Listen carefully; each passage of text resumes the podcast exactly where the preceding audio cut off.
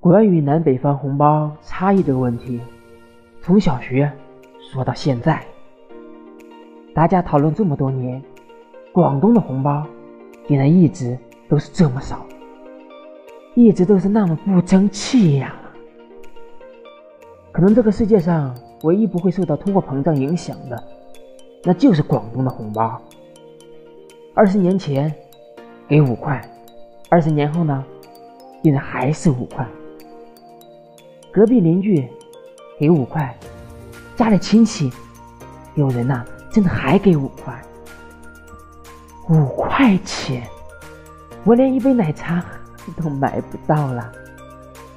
广东红包膨胀吧？